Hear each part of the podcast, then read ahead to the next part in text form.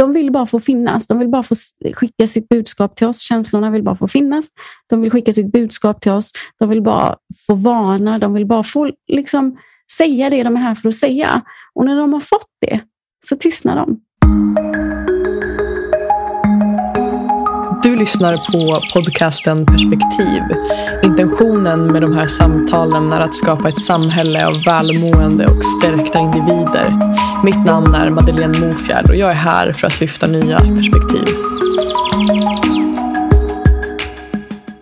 I veckans avsnitt möter jag Leila Andersson som är healingcoach och mentor för själsledda kvinnor som vill leva ångestfria liv och växa i sina relationer och i sina verksamheter. Leila har också skrivit boken Hälsorebell.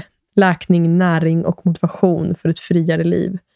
I det här samtalet så dyker vi in i ett samtal om inre läkning med hjälp av modellen interna familjesystem som också går under namnet IFS. Och IFS är en modell som bygger på en teori om att vårt inre är uppgjort av flera olika delpersonligheter som motiveras av olika intentioner och på olika sätt skyddar oss från att komma i kontakt med andra delar av oss själva som vi kanske inte vill titta på. Och I det här avsnittet så kommer du bland annat höra oss att prata om hur vi kan läka relationen till oss själva genom att använda just interna familjesystem, IFS, som metod. Och hur en medvetenhet om IFS som modell kan hjälpa oss att skapa en snällare och mer accepterande relation till oss själva. Och också hur vi kan hitta nya, mer konstruktiva sätt att uppfylla de behov som de här olika delarna inom oss faktiskt har.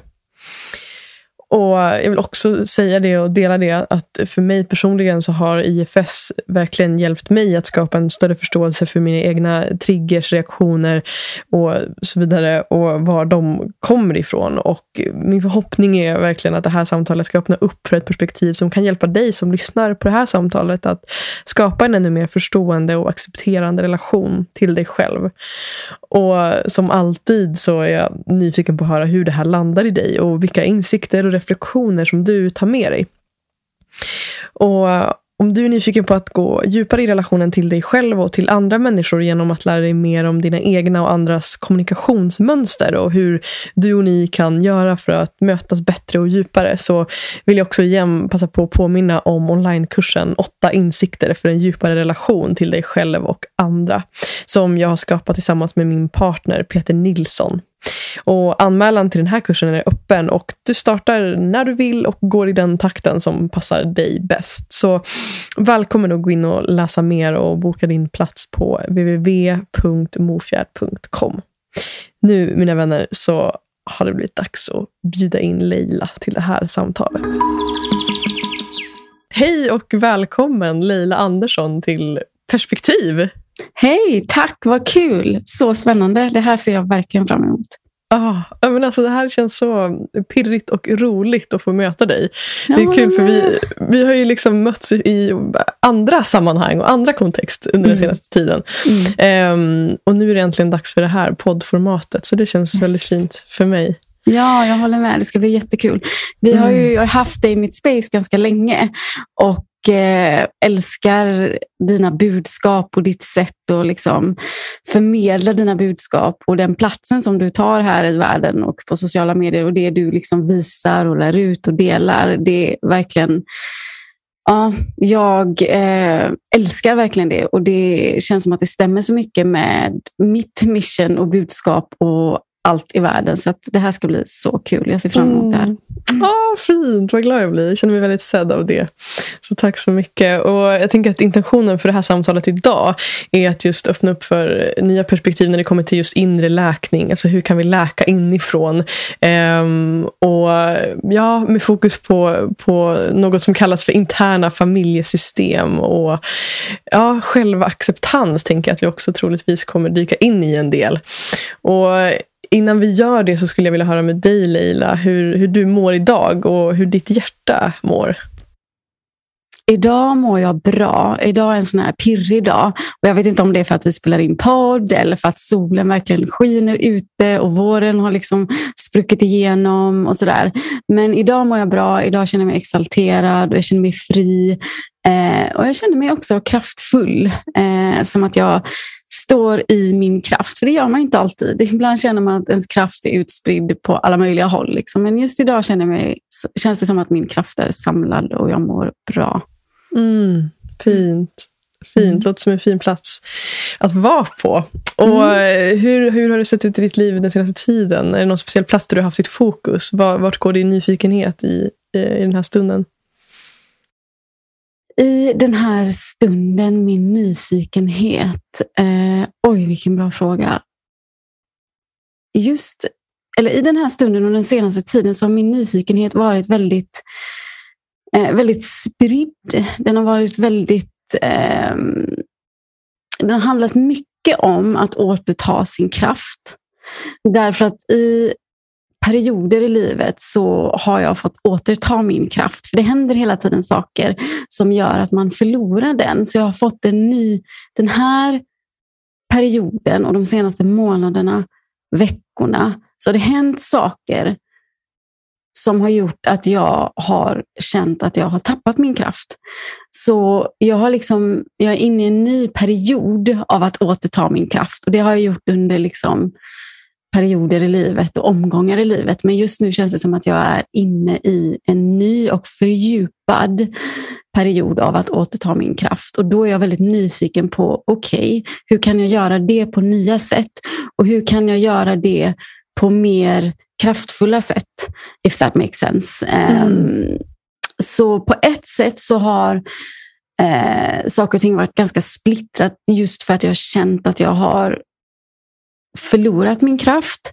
Men på ett sätt så har det också varit ett slags samlande i det, återtagande återsamlande av min kraft, fast på ett nytt, fördjupat, nyfiket sätt. Jag försöker hitta, okej, okay, vad är nästa nivå av att göra det för mig nu?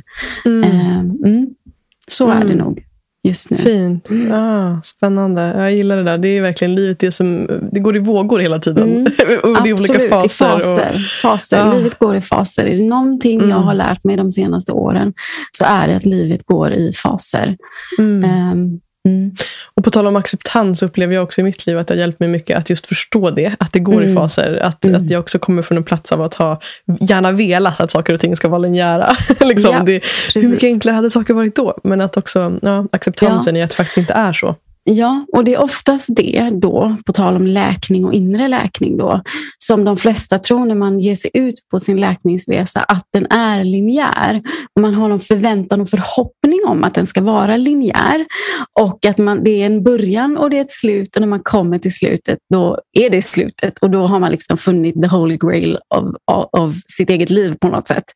Men så är det ju inte, utan det är, ett, liksom, det är cirkulärt och det är faser och det är fördjupande och det är liksom ja, nästan, någon pratade om en spiral för ett tag sedan. Eh, kanske kan man förhålla sig enklare till den modellen om vi ska vara tekniska. Men, men det är cirkulärt och faser, tänker jag definitivt. Precis, men jag gillar ändå spiralen. Det bygger ändå på en idé tänker jag, om att saker och ting inte... Vi snurrar inte runt i en cirkel, utan vi går också uppåt hela tiden. Ja, Eller vi rör oss i någon riktning. Liksom. Exakt. Eller uh, neråt, det kan fördjupas mm. också. Precis. Uh, ja. precis. Att vi har någon slags jord att hämta hem information ifrån, någon källare att hämta hem information ifrån. Men vi har också någon slags himmel och något högre jag att hämta information och nivåer att nå. Liksom. Så att det kan vara åt båda hållen, tänker jag.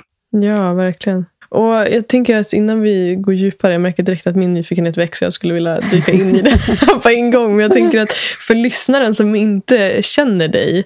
Ehm, mm. det finns säkert många som lyssnar på den här podden som redan gör det och har, har koll på ditt arbete och vem du är. Jag tänker att för de som inte gör det eh, så är jag nyfiken på att höra hur du skulle beskriva dig själv. Om du fick välja liksom tre ord. Eh, och då tänker jag Leila som person.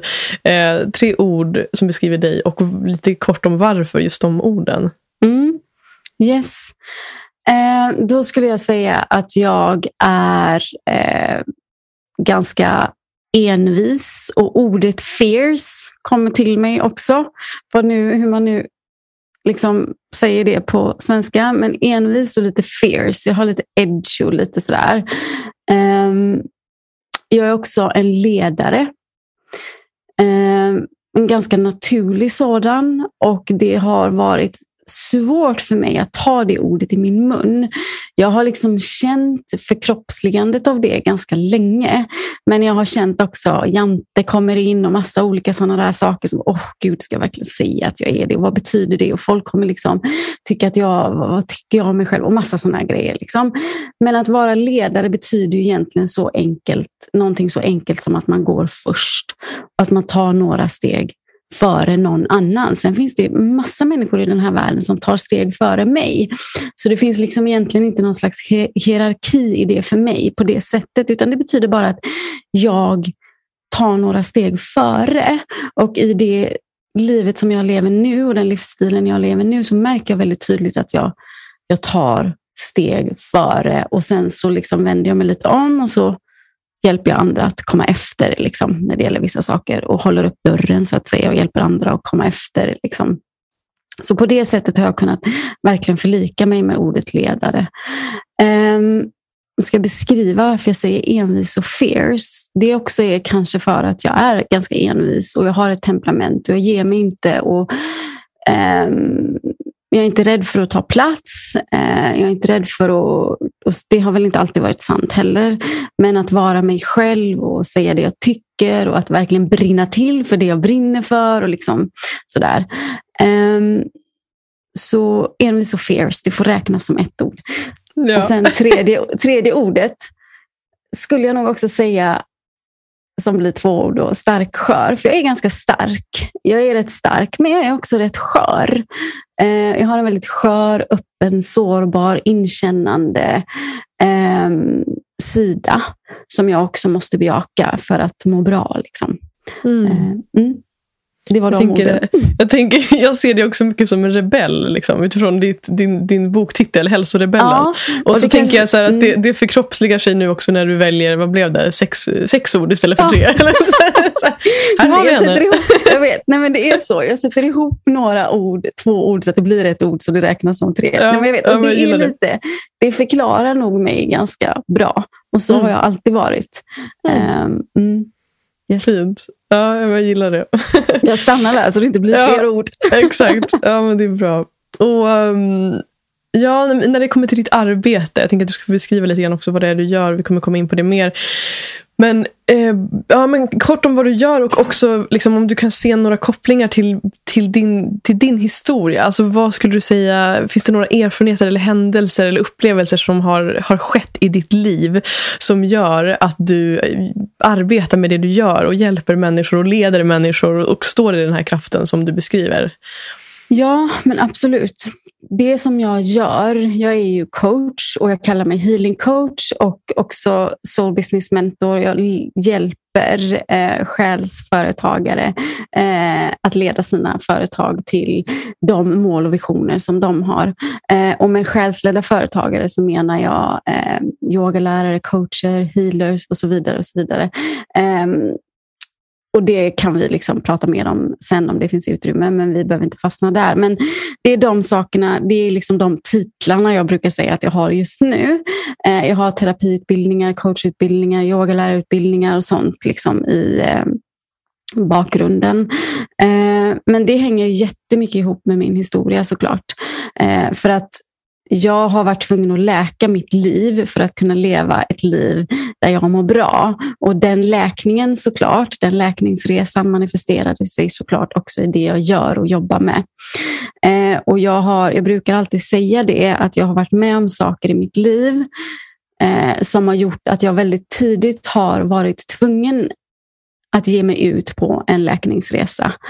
Och tvungen beror ju lite på hur man ser på tvungen. För jag tror ju inte på att någonting egentligen är, det här är min väg. Liksom.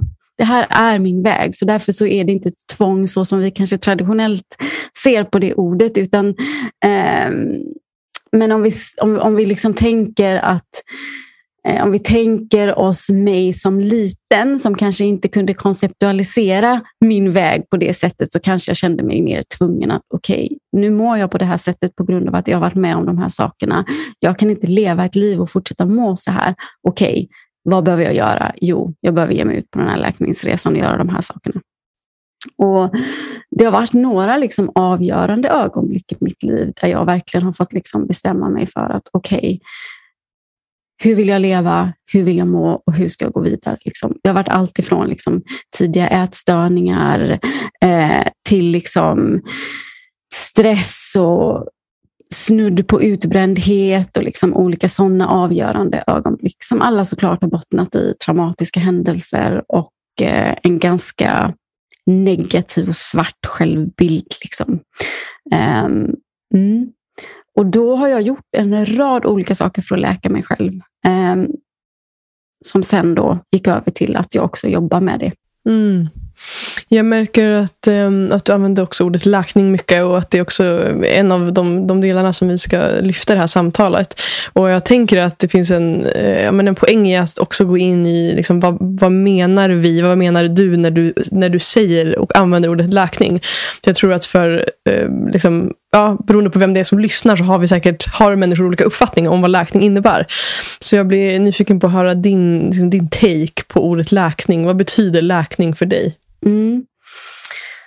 Innan jag började liksom väldigt medvetet jobba med läkning så betydde nog läkning för mig, och det ordet betydde nog mig, för mig samma sak som det betyder för många människor. Att ja, men du får ett sår liksom, och det behöver läka. Eller du bryter benet och ditt ben behöver läka. Jag vet inte om det är så många som liksom förhåller sig till inre läkning och det som behöver läkas på insidan och sår på insidan och sådär när man hör ordet läkning.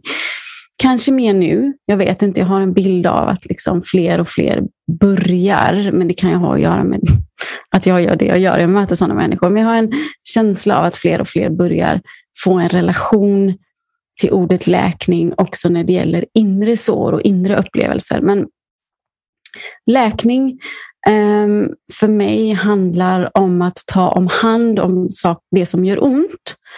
Eh, och att ge uppmärksamhet och omvård och omsorg till det som gör ont, vare sig det är på insidan, i känslorna, i tankarna eller om det är fysiskt i kroppen. Det kan också vara i vår själ, så vi kan tänka oss mer liksom andlig läkning också.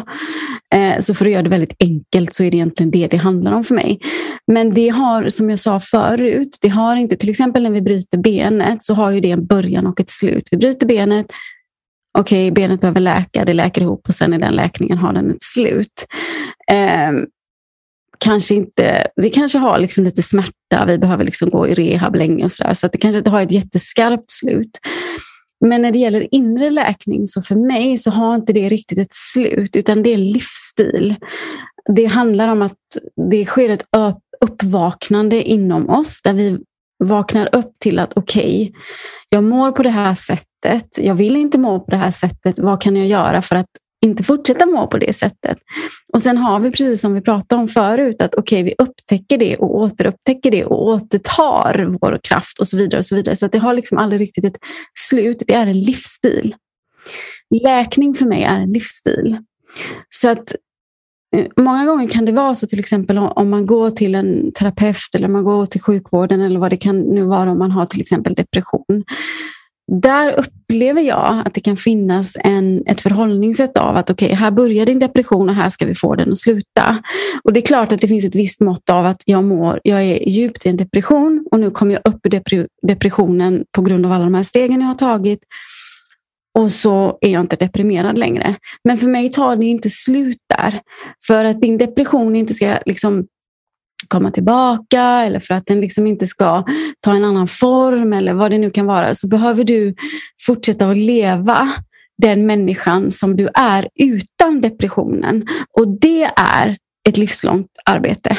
Så för mig är läkning en livsstil. Det är ett livslångt arbete, det är en livsstil. Um, och det tror jag eh, alla kanske inte tänker på. Eller alla kanske mm. inte ser det som. Vad säger du? Jag är jättenyfiken på vad du tycker om det. Ja, nej men jag resonerar jättemycket med det du, precis det du beskriver. Och Det som kommer till mig när jag hör dig prata var också just det här du sa någonting om att eh, det behöver vara en livslång eh, resa. Eller ett, nej, ett livslångt arbete, tror jag du använder mm. som ord.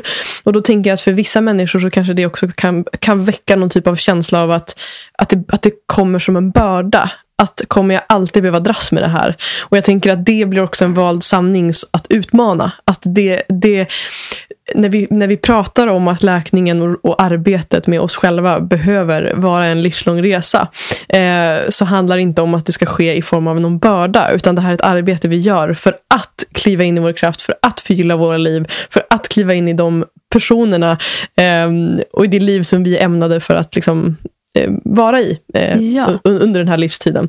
Ja, ehm, mm. och jag brukar alltid säga att det är ett livslångt arbete och det är, sker alla de här faserna som vi pratar om och det är det här fördjupandet och det är allt det här som vi, som vi pratar om. Men så fort vi bestämmer oss, jag skriver om det i min bok också, så fort vi bestämmer oss för att ge oss ut på den resan så har också resan skett. För i ditt nästa val kan du välja ett läkande val istället för som tidigare så valde du ett eh, så valde du enligt liksom, till exempel då den här depressionen eller vad det nu kan vara. Så det, kan, det sker ögonblickligen men samtidigt så är det ett livslångt arbete. Så det, och det är alltid mitt svar, för precis som du säger så, så kan det kännas väldigt överväldigande och betungande. och sådär. Okej, okay, men vadå, ska jag behöva hålla på med det här resten av livet? Ja, fast det sker också ögonblickligen. I ditt nästa val så kan du välja ett läkande val. Um, mm. Och Det älskar jag också, det perspektivet av att saker och ting kan verkligen ske i det lilla. Att när vi, också, när vi säger arbetet så kan också det ordet eh, väcka någonting i en människa. Och, och, Jag tänker att du och jag nu är två personer som eh, jag tolkar att vi båda liksom relaterar och resonerar med det ordet. Och Det, det känns inte betungande i oss att, att använda det ordet. Men för någon som lyssnar så kan det också vara man kanske vill så här, leka med tanken att byta ut det ordet till något annat. Vad, vilka ord resonerar med mig för att hitta liksom, det här förhållningssättet som känns lustfyllt och, och snällt? Liksom. för det är det det handlar om. Precis. Jag. Precis, och de flesta människor kanske inte heller kan relatera till det ordet för de tänker men jag har ingenting jag behöver läka. Jag mår ju bra, jag har ingenting jag behöver läka. Och då kan det också bli svårt att ta till sig. Och då tänker jag att då kan man liksom mer förhålla sig kanske till ett, en liksom nyfikenhet, närvaro, uppvaknande, utforskande. Eh, det kan vara mer liksom sådana, du pratar om acceptans, det kan vara mer det här att okej, okay, men ibland känner jag mig väldigt triggad i vissa ögonblick. Ja, okej, okay. kan jag bli mer nyfiken på det som triggar mig i livet? Ja, och det är ett slags läkningsarbete. Så att man kan liksom försöka hitta saker som eh, faktiskt betyder något rakt ner i ens egen vardag om ordet läkning är svårt att ta till sig. För ibland är det det, för man tänker, nej men jag vet inte, har jag något att läka? Har jag verkligen det? Liksom? Mm. Eh, så att hitta andra ord då som, som betyder något i rakt ner i ens egna vardag och liv. Liksom. Precis, konkretisera det till någonting. Ja. Mm. Jag tänker, du var inne på det här med att, eh, att liksom visa omsorg för sig själv. Eller du använde ordet omsorg.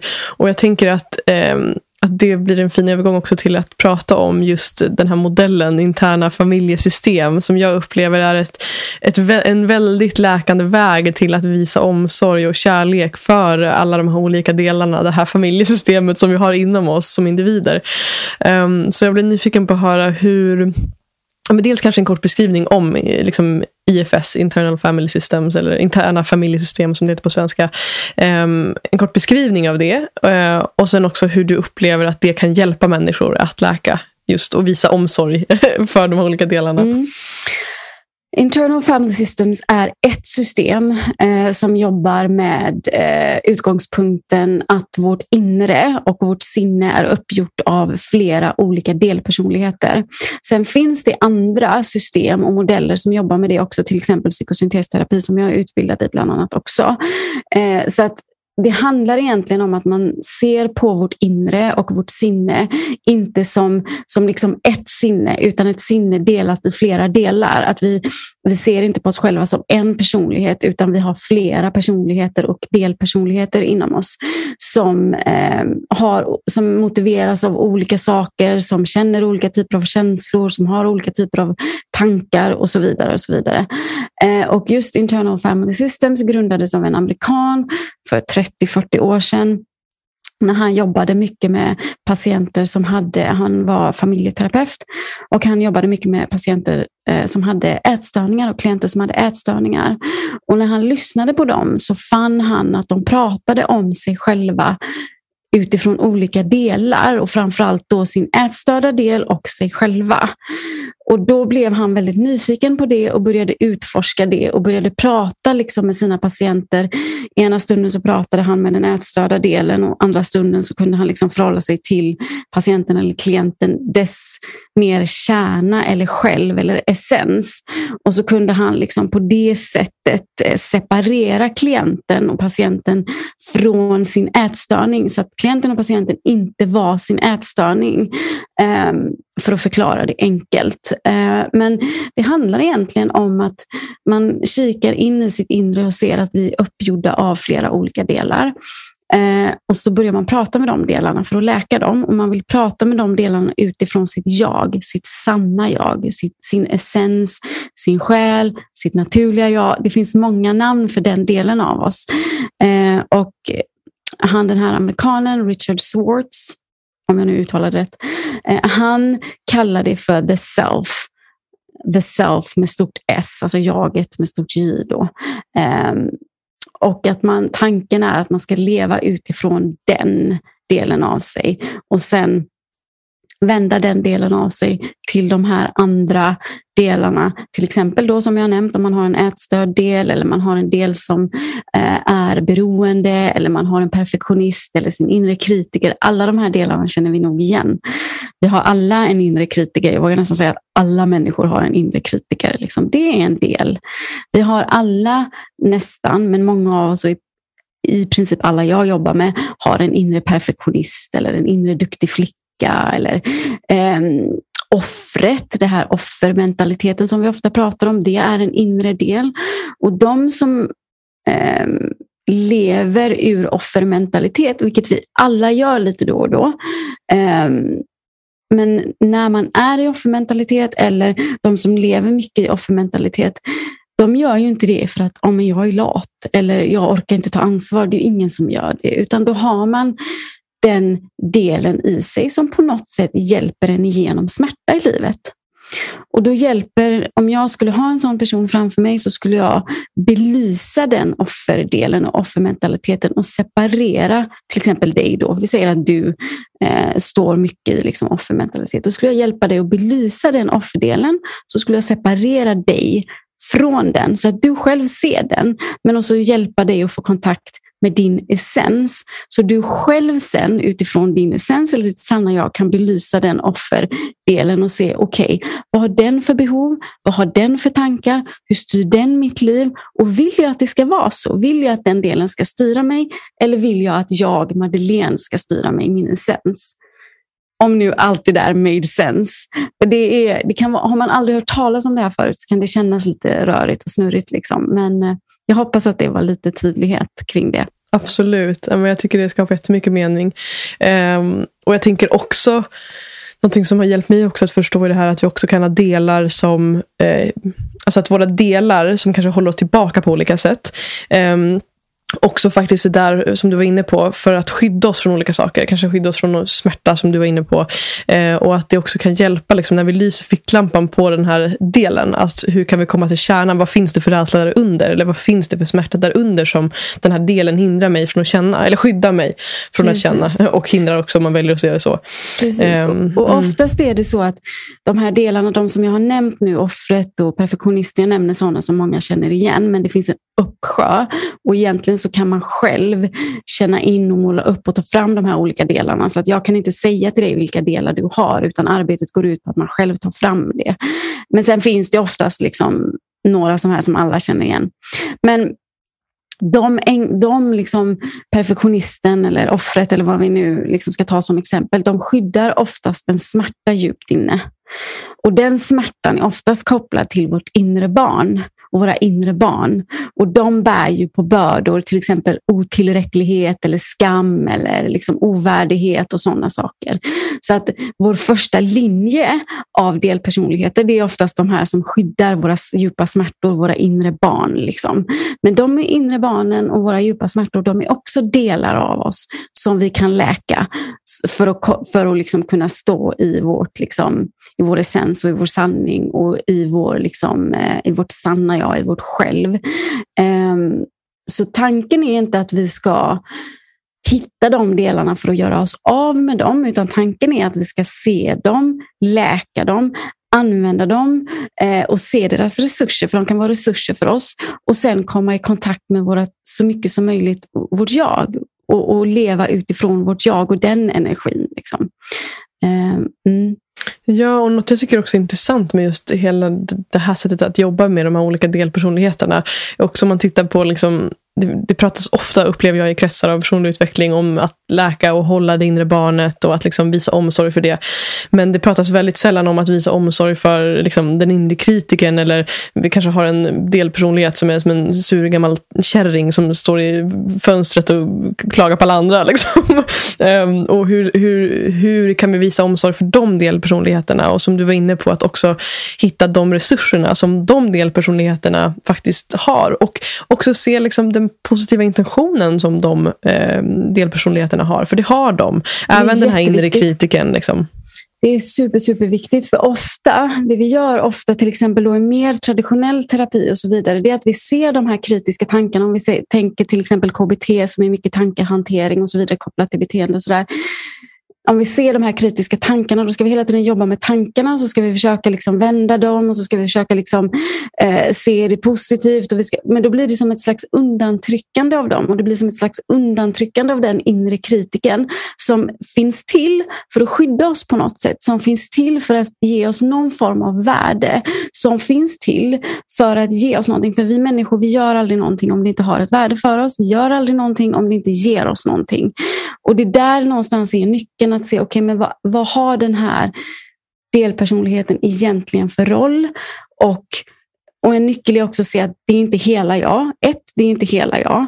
Ehm, och vad har den för roll? Vad gör den för mig? Och hur kan jag liksom tillgodose det och hur kan jag ehm, göra det för mig själv fast på ett mer hälsosamt och stärkande och fruktbart sätt. Och hur kan jag låta den inre kritiken vila? För vi vill inte förkasta dem, för ju mer vi förkastar dem, ju mer högljudda blir de. Det är, jag brukar alltid säga det, det är som att liksom man går med ett barn i en godisbutik och de får liksom ett utbrott för att de vill ha godis. Ju mer vi kämpar emot det utbrottet, ju mer kommer de skrika. Det är samma sak med de här delpersonerna. Ju mer vi liksom kämpar emot dem, ju mer högljudda kommer de bli.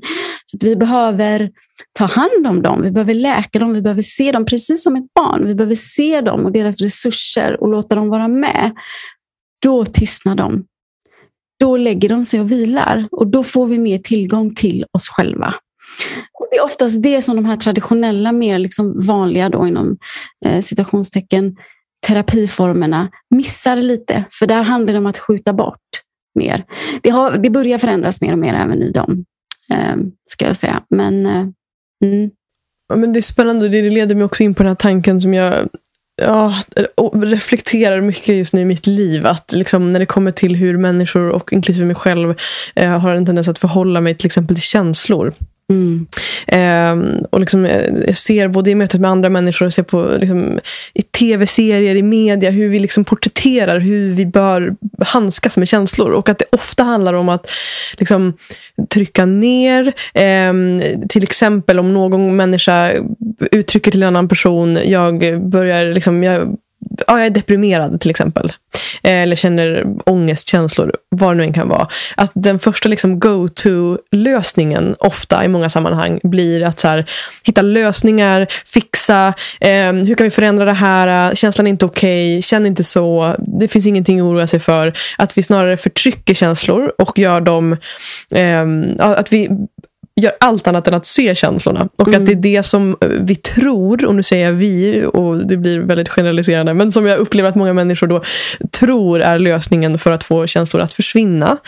Um, och när lösningen snarare är, precis som det du är inne på nu här, att verkligen se känslan för det känslan vill bli sedd för. Och att det är först då som känslan faktiskt kan slappna av och inse att så här, okej, okay, jag kanske inte ens behövs här längre den här ångesten kanske inte ens är nödvändig. Det kanske finns en, någon annan del som kan ta, liksom, hoppa in här istället. Ja, ja. Mm. och det är precis det där att ofta när man är i reaktiva känslor, starka känslor, då kan, det är som en signal, ett tecken på att okay, men nu är det någon, någon sån här försvarare, delpersonlighet som har liksom triggats eller så är det till och med liksom mitt inre barn som verkligen har triggats här. Eller liksom, det kan vara flera delpersonligheter som är igång samtidigt. Sådär. Men när man har starka känslor så brukar det vara ett tecken på att okay, nu, är det, nu är jag inte kvar i själv. Eh, Richard Swartz, som han nu då heter, jag ser alltid det fel. Eh, han eh, han kallade alltid self-energy, alltså att vara i self-energy. När man är i self-energy då är man oftast i liksom ett lugnare tillstånd. Man är mycket mer, liksom, känner sig mer, mer närvarande och liksom mer påkopplad och man känner sig lite mer klok. Liksom. Då är man i sig själv. Men har man en massa reaktiva känslor då vet man att det är liksom en delpersonlighet som på olika sätt, olika typer av delpersonligheter som har, har tagit tag i en. Men om man då tänker att alla de där reaktiva känslorna egentligen inte är bra och de är inte tillåtna och vi ska trycka ifrån dem. Det är ju inte att ta hand om någonting utan det är verkligen bara att hälla bensin på elden. Men om vi, precis som vi tänker oss en annan människa eller ett annat barn, om vi ser ett barn eller en människa som står i smärta, då tar vi ju hand om det. Då kommer det barnet och den andra människan lugna sig. Precis så gör vi med våra känslor. Om vi är okej, okay, jag tillåter den här starka känslan, jag tillåter det här att finnas, jag sitter med det, jag är med det och bara är med det och tittar på det utan att döma det som att det är något bra eller dåligt eller den här känslan är inte bra, den här känslan är bra och så vidare. Jag bara är med det. Då kommer vi börja upptäcka ganska snabbt att de ebbar ut och slocknar och tystnar ganska snabbt. Och Vi kan till och med bli lite förvånade över att hur en så stark känsla som vi har kämpat emot så länge i så många år, hur den kan tystna så snabbt. Mm. Det är samma sak när vi jobbar med, eller jobbar, men när vi är med ett barn och helt plötsligt vänder på det. Okej, okay, om jag bara är med det här barnet som är väldigt upprört nu och skriker och gapar och som min dotter kan göra. Och ibland bara lägger min hand på henne. Jag kanske inte ens säger något utan hon bara får lite beröring. Hur snabbt det vänder och hur snabbt mm. hon tystnar. Det är samma sak med de här de vill mm. bara få finnas. De vill bara få skicka sitt budskap till oss. Känslorna vill bara få finnas. De vill skicka sitt budskap till oss. De vill bara få varna. De vill bara få liksom, säga det de är här för att säga. Och när de har fått det så tystnar de. Mm. Ja, men, och det som slår mig också, just det här hur fint det är att det här arbetet kan ske både i relation till oss själva, alltså inom oss, och också att det här är också något som vi faktiskt kan applicera på Eh, våra relationer. Eller som du beskriver nu i rollen av mamma, att du också förhåller dig på det här sättet till din dotter. Eh, och jag, det, jag, upplever det också i, i, i min, liksom, ja, men i relation till min partner, att i de stunder då jag, jag upplever reaktiva känslor, eller jag är i ett tillstånd som jag inte, jag personligen kanske i stunden inte vill vara i. Eh, och hur lättsamt, eller hur hjälpsamt det då är när jag bemöts utav honom då med, med känsla av acceptans. Att jag någonstans får vila på hans acceptans inför att Madeleine, det är helt okej okay, det du känner. Du behöver inte förändra den här känslan. Och att bli påmind av någon annan. Att säga, jaha, ja, det var inte så farligt. Eh, kontra om personen i fråga, eh, han då i det här fallet, eh, kommer med lösning eller behöver fixa mig. Liksom. Så att jag tänker vilket, att det också är vilket fint. män ofta gärna vill göra. Ja. De vill ofta gärna lösa. ja, exakt. Men mm, precis, absolut. Mm. Och det var också så som han, för han som grundade IFS, eller Internal Family Systems, han var ju familjeterapeut från början och det är därför det heter Internal Family Systems. För han började se att hans klienter och patienter förhöll sig till sina delar, inre delar, precis som en familj. Så han började också terapeuta dem då så som han skulle terapeuta en yttre familj, liksom familj som om han hade en familj på sin mottagning. Så all, allt det hänger ihop. Och egentligen så är det logiskt att det hänger ihop, för vi människor är ganska logiska på ett sätt också liksom, när det gäller sådana saker. Förutsägbara mm. på ett sätt och på mm. ett sätt inte alls. Ja. Uh, men um, hur, har du några, liksom, jag tänker så här, i arbetet med människor där du träffar mycket människor, har du några sådana liksom, historier eller berättelser där det här har hjälpt människor, eller kanske dig själv från ditt eget liv? Um, något, någon story, något exempel på när det här, när det här, kan, det här systemet, den här modellen kan hjälpa oss? Mm. Och Jag var inne lite på det förut. Det finns mm. några saker som har under liksom alla år som jag varit på min läkningsresa så finns det några få saker som har hjälpt mig allra, allra, allra mest. Och en av de sakerna, några modaliteter och metoder som har hjälpt mig allra mest. Och en av de sakerna har varit just att inse det här med delpersonligheter. Och jag mötte det först faktiskt när jag jobbade med psykosyntes. Så, och sen så har jag lagt på internal family systems efter det. Men det fungerar ungefär likadant. Det är liksom, eh, någonting som går igenom i väldigt många modeller äldre modeller som moderna modeller. Liksom. Eh, och Det är en av de sakerna som har hjälpt mig allra mest av en enda enkel anledning. Vilket är också det jag ser när jag jobbar med människor. Det är känslan av att upptäcka, oj, jag är inte min inre kritiker. Wow, jag är inte min ätstörning. Eller oj, jag är inte mitt beroende. Eller oj, jag är inte offret. Vänta nu, jag är inte offret. Så det är det här att inte identifiera sig med det som på något sätt också smärtar en mest. Och det som är, eh, för många till exempel, nu använder jag för att ätstörningar har kommit upp, för att jag själv eh, har läkt igenom mina ätstörningar. Jag är 42 nu och det, den processen gick jag igenom när jag var 24 kan man säga, så tog det slut ungefär. Men flera år innan dess och fram till 24. Men sen också för att Richard Swartz, det var så han liksom upptäckte internal family systems genom sina ätstörda patienter. Men just den här känslan av att, vänta nu, jag är inte min ätstörning. Men det betyder att min ätstörning inte kontrollerar mig om jag inte är den. Och upptäckten av att man inte är det, befrielsen i det och möjligheten i det att se att wow, då kan jag ju göra någonting. Då är ju jag i kontroll. Men vänta, jag kan styra mitt liv, jag kan leda mitt liv, jag kan ta ansvar, jag kan förändra. Alltså kraften i det, det är så otroligt transformerande. Den insikten, bara den insikten, när den väl landar i människor. Och också när jag har jobbat med människor som har till exempel alkoholberoende eller drogberoende eller shoppingberoenden eller vad det än kan vara. Insikten av att det där är inte jag.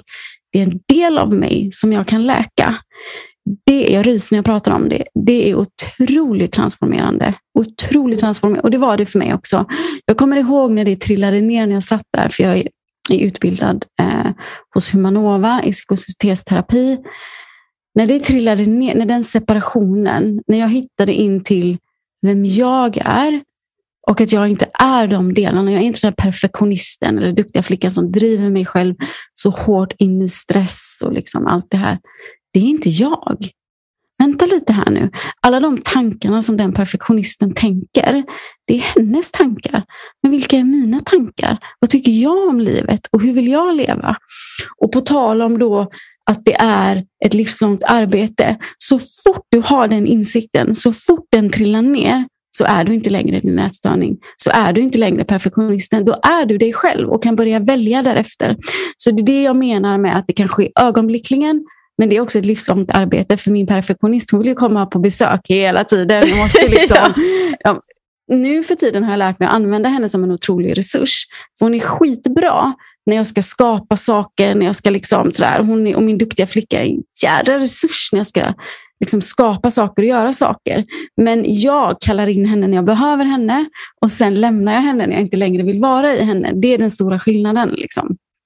Men det är just det ögonblicket när folk inser, när det trillar ner. Det är så otroligt transformerande. Det är en av de kraftfullaste metoderna att jobba med. Just på grund av det. Mm. Jag hoppas oh. det var svar på din fråga. Ja, nej men verkligen. Och jag, jag, jag känner något behov av att dela också så personligen hur det för mig har hjälpt mig att förstå Alltså det här vi var inne på, att, att se delarnas positiva intention. Alltså som, som du var inne på, att vi gör aldrig någonting utan att det finns en intention där bakom. Eller att det ger oss någonting. Att vi, vi har, det finns ett syfte med varför vi gör det vi gör. Även om det kanske är omedvetet i oss, så finns det och där. Liksom. Även om det kan vara, kanske inte längre tjänar oss. För som den duktiga flickan, hon kunde driva in mig i liksom stress och utbrändhet. Det tjänade mig när hon föddes. För det var så jag fick mening, det var så jag fick kärlek, det var så jag fick mina behov uppfyllda. Men det håller håller inte i längden. För det var under en naiv tid då jag växte upp. Och det håller inte längre nu när jag är vuxen och förstår att okej, okay, så här vill jag inte få kärlek. Jag vill få kärlek på ett mer hälsosamt sätt. Liksom. Eh, så det är viktigt att säga att de tjänade oss på ett sätt som kanske inte håller nu. Och det behöver vi se. Men sen kan vi omvandla dem till resurser, precis så som jag beskrev. Ja, men precis. Och det är det jag, jag tänker också att just det att belysa den positiva intentionen gör också att vi kan välja nya konstruktiva sätt att uppfylla den. Eller börja ifrågasätta.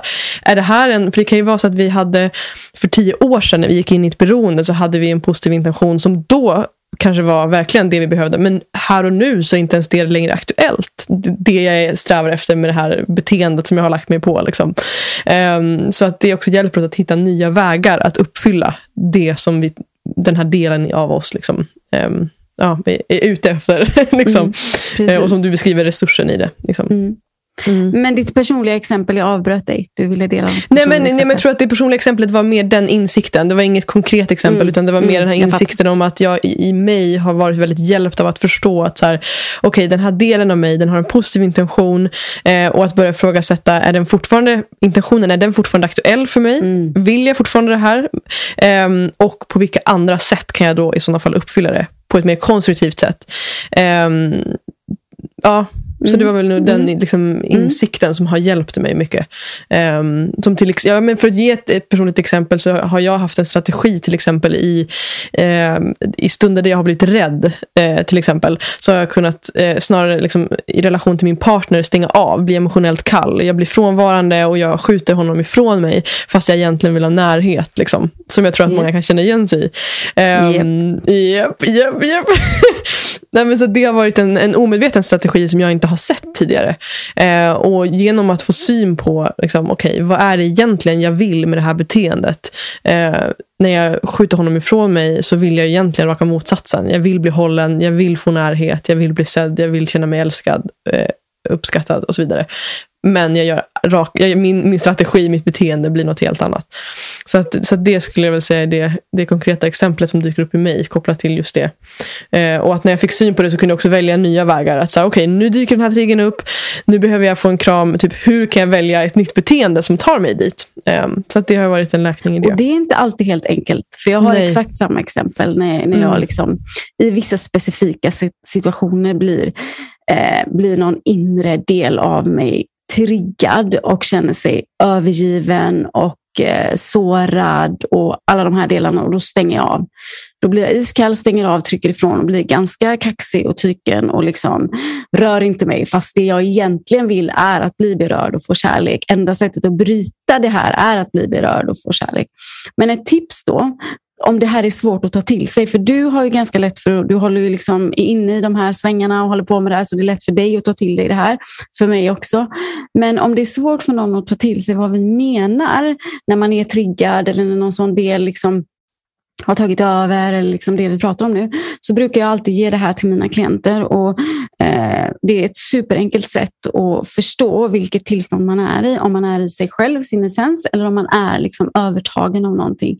Det är att fråga sig själv, hur gammal känner du dig? Så när någonting händer så frågar du, hur gammal känner jag mig nu?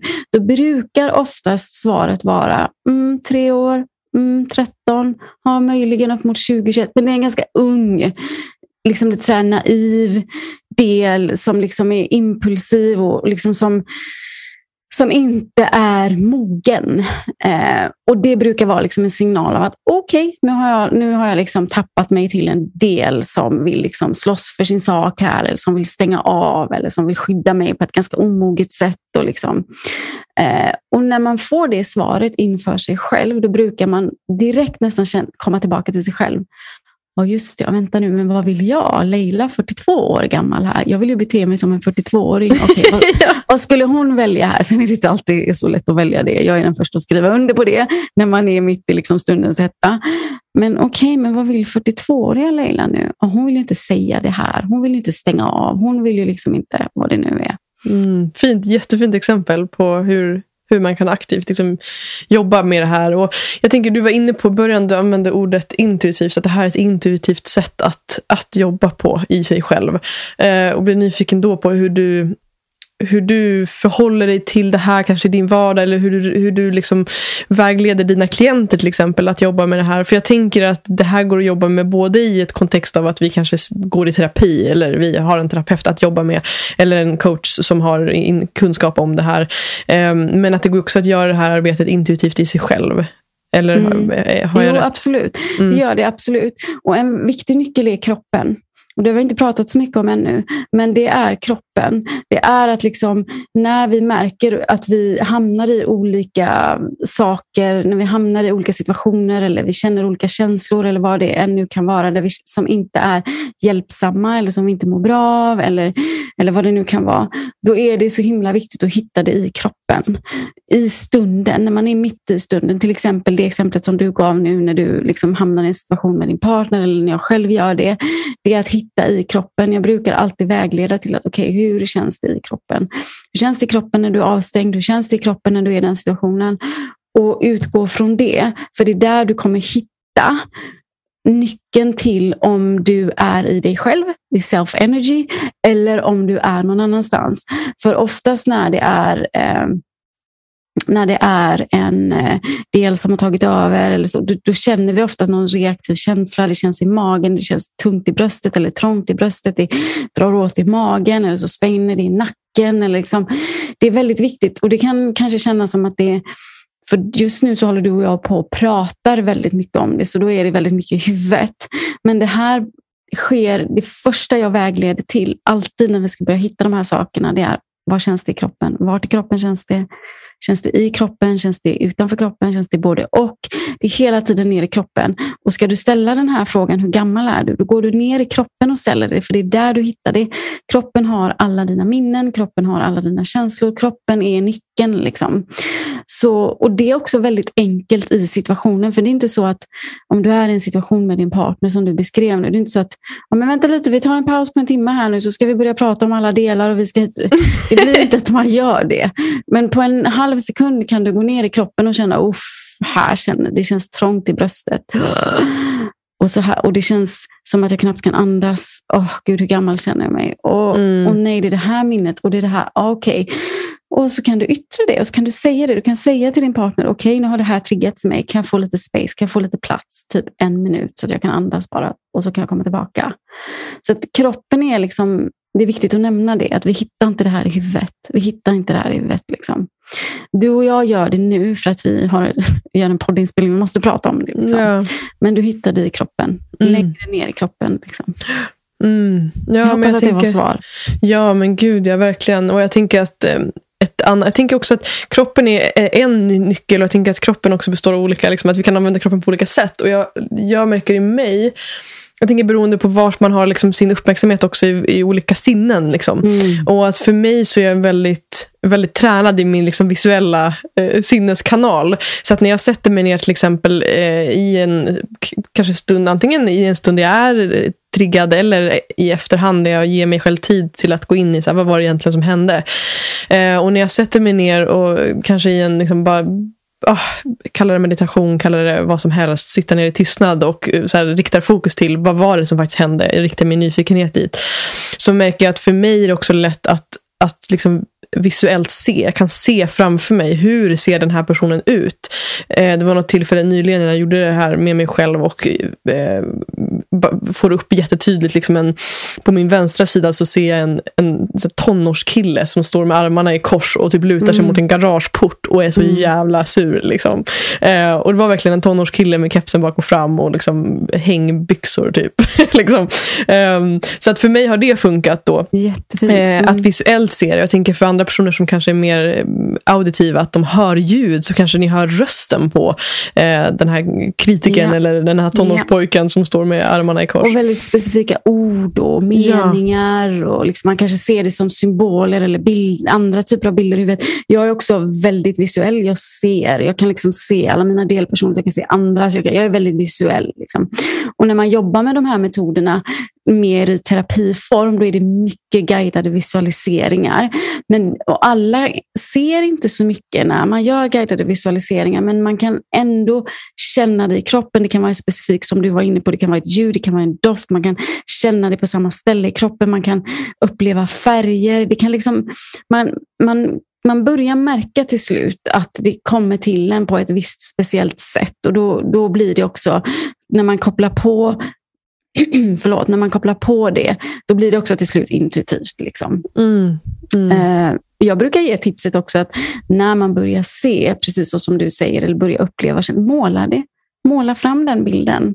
Ge dem namn. Ge dem vilka namn du vill. Måla fram bilderna eh, med, papp, alltså med måla färger och papper. Liksom. Och du kan ställa dig på pappret. Om du målar ut din inre kritiker på ett papper, så ställ dig på pappret och så känner du hur det känns att vara den inre kritikern. Och sen så ställer du dig på golvet bredvid och så känner du, hur känns det att vara jag? Så här känns det. Liksom. För att få upplevelsen i kroppen istället för att bara liksom, prata om det så här. Liksom. Så det mm. finns flera olika sätt man kan jobba med det. Ja, fint. Ja, jag, jag älskar älskar vart vi har hamnat i det här mm. samtalet. ja, men det, jag tänker här igen också att bjuda in liksom lätthet i det och nyfikenhet. Mm. Att det behöver mm. inte vara så allvarligt utan mer så här, rikta nyfikenheten och, ja. och, se vad som dyker upp. Um, och, Lek med det. Lek mm. med det. Ja, verkligen. Och visa snällhet. Förskjut inte de här eh, karaktärerna inom dig. Liksom. Mm. Alla delar är välkomna. Alla delar är välkomna. Alla delar har en plats runt bordet. Det finns inga dåliga delar. Inte ens de mest skamfyllda, de vi skäms över allra mest, saker som vi inte vågar uttala, de delarna av oss som har fått oss att göra saker. Jag vet inte hur många gånger i samtal, både, jag jobbar mycket med kvinnor men en del med män, både män och kvinnor, hur de nästan får panik när de ska berätta vissa saker för mig, för de tror att de har, det är en del av dem som har drivit dem att upprepa ett mönster om och om igen, som de tror att de är helt själva om, som de aldrig trodde att de skulle våga säga till någon. Och så säger de någonting som jag har hört 150 000 gånger förut. Mm. För att det, men de tror att det här är så skamfyllt och den här delen av mig får mig att göra det här om och om igen och liksom vågar inte till och med de delarna är helt välkomna och värda lika mycket kärlek som alla andra delar. Liksom. Det är jätteviktigt att komma ihåg. Mm, fint. Fin påminnelse om att vi sällan är ensamma med det vi upplever. Mm. Aldrig skulle jag vilja säga. Mm. Just det. Och också mm. sårbarheten, hur det öppnar upp, kan öppna upp för så mycket kontakt och liksom förståelse och mm. mm. mm. acceptans. Ja, vad fint. Jag tänker att vi ska börja avrunda det här samtalet lite mm. eh, i, i, lugn och ro. um, och jag blir nyfiken på, för att koppla det tillbaka till, till läkning, ordet läkning, så undrar jag om det finns någonting som du känner så att det här ja, men om det fanns, finns någon insikt eller någon idé, någonting som du skulle önska att alla människor visste om läkning eller liksom ett förhållningssätt. Ja, men någonting som du tror skulle vara värde för människor. Mm. Yes, och eh, det är att jag önskar att alla människor förstod att livet vill oss väl. Och att universum vill oss väl och att vi kan lita på att livet är gott. Att vi kan lita på att livet vill oss gott. För det jag upplever, och det här säger jag inte som någon slags bypassing och det här säger jag trots att det finns så mycket som nästan skulle kunna bevisa motsatsen i världen, så säger jag ändå det. Det, det jag möter så ofta och som jag har mött jättemycket i mig själv också, det är att vi tror att vi behöver försvara oss mot livet för att livet vill oss inte väl. Men om vi vågar lita på att livet, är en, livet och universum och jorden och världen, vad vi än vill kalla det, är en god kraft. Även om det finns så mycket bevis på motsatsen just nu i världen, så är det en god kraft och vi är värda den godheten. Livet vill oss väl. Livet vill oss väl. Men på grund av allt som vi har varit med om, bara att födas är ett trauma.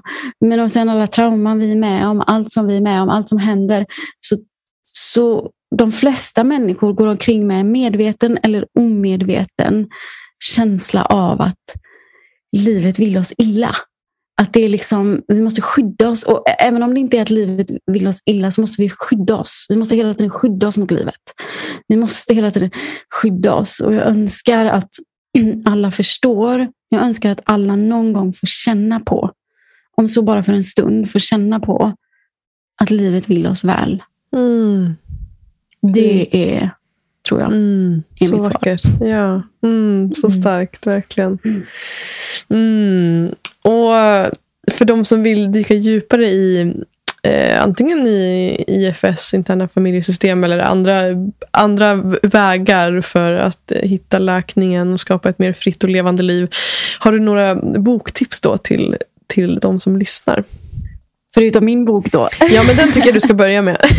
ja, eh, ja, 2020 eh, publicerade jag en bok som heter Hälsorebell. Eh, läkning, näring och motivation för ett friare liv.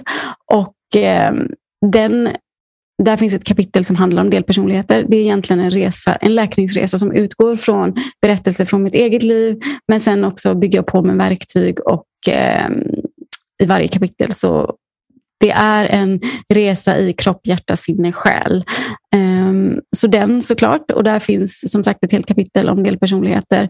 Men det finns om trauma, ett kapitel om trauma, ett kapitel om självkärlek, ett kapitel om själva läkningsresan. Så den såklart.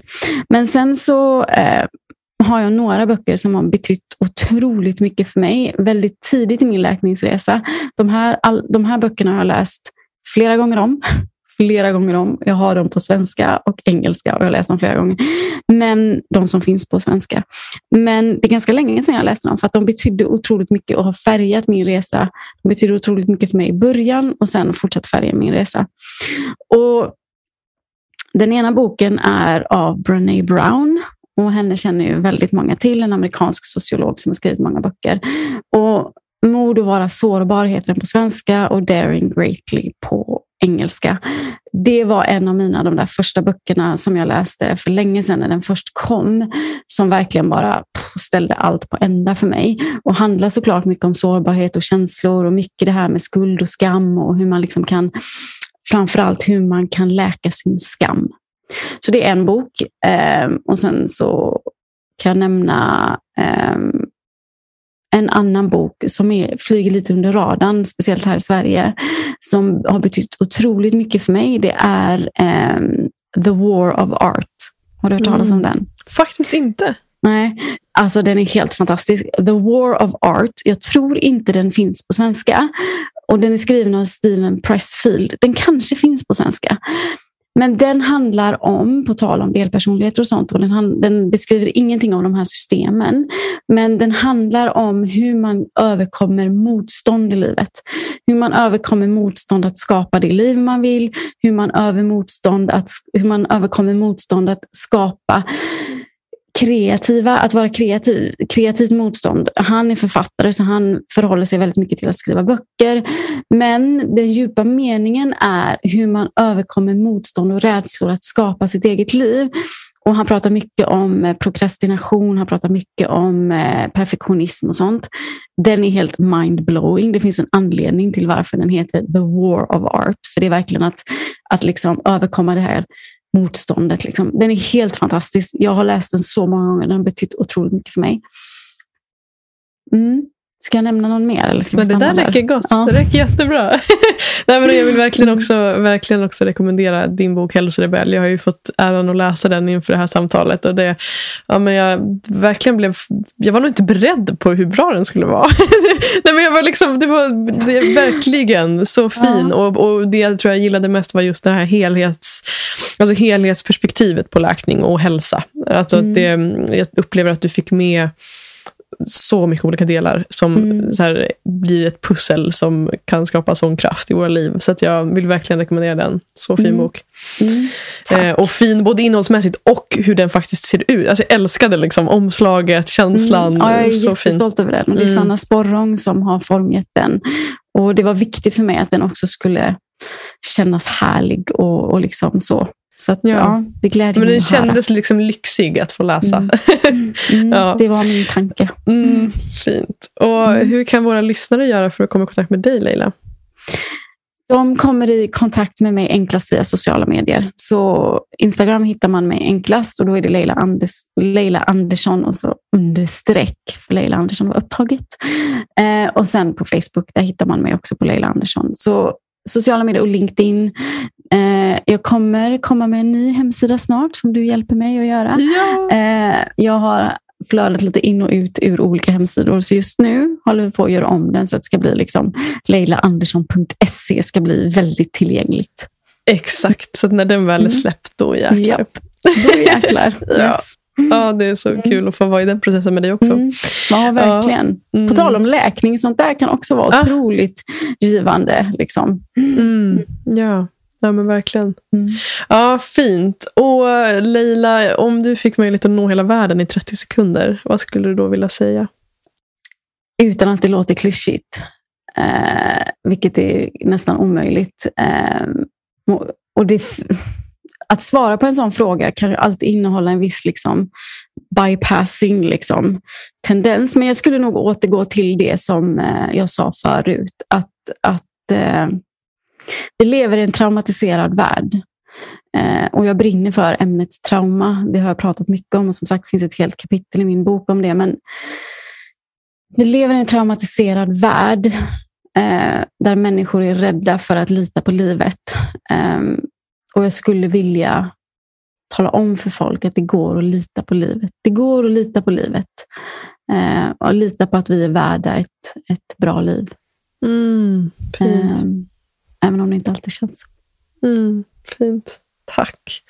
Och Är det någon fråga som du känner så här, det här skulle jag vilja bli frågad nu för att allt ska komma med som jag vill förmedla?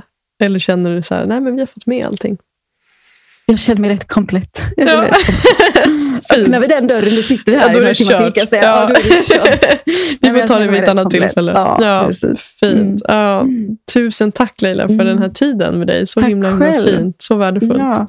Ja, tack själv. Det var jättekul och det gick ju på en halv sekund. Liksom. Ja, verkligen. Mm. Så snabbt. Tack. Mm, tack så mycket. Tack till dig som har varit med oss i det här samtalet. Jag ser fram emot att få möta dig som lyssnar och ta del av hur det här samtalet landar i dig. Vilka tankar, insikter och kanske till och med triggers växer dig. Det skulle betyda allt om du delade med dig till mig på sociala medier. Skriv till mig eller posta på din story och tagga mig så låter vi det här samtalet leva vidare. Du hittar mig på Instagram under namnet Mofjärd utan Eh, och på Facebook vill jag också välkomna dig till den slutna gruppen Mofjärd Community där vi möts för att prata vidare och lära oss av varandra och, och varandras perspektiv. Du hittar länken i beskrivningen till det här samtalet. Tack igen för att du är här.